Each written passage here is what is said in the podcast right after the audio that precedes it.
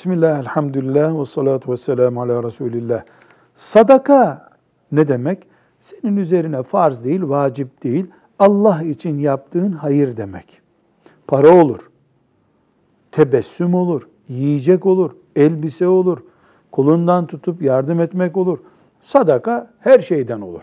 Biz sadakayı umumiyetle para olarak biliyoruz. Yanlış değil bu şey. Genelde para olarak sadaka verildiği için. En iyi sadaka hangisidir sorusuna ne cevap veriyoruz? Sekiz maddede özetleyebiliriz bunu. Bir, gizli olandır en iyi sadaka. İki, en muhtaç olana ihtiyaç zamanında verilen sadakadır. Üç, zamanında yapılan sadakadır.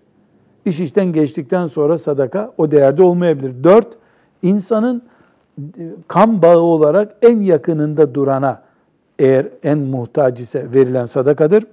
Beş, mübarek zamanlarda Kadir gecesiydi, Arefe günüydü, Muharrem'in 10. günüydü gibi e, Zilhicce'nin ilk onu gibi zamanlarda Cuma günü verilen sadakalar değerli. Altı, daha çok Müslümana daha çok fayda getiren sadaka türleri.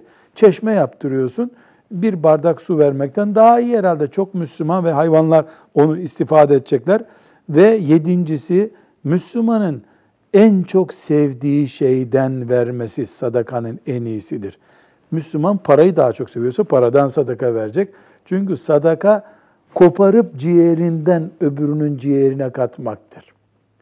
Bu senin Allah için yapma kapasiteni gösteriyor ve sadakaların şüphesiz en iyisi cari olan sadakadır.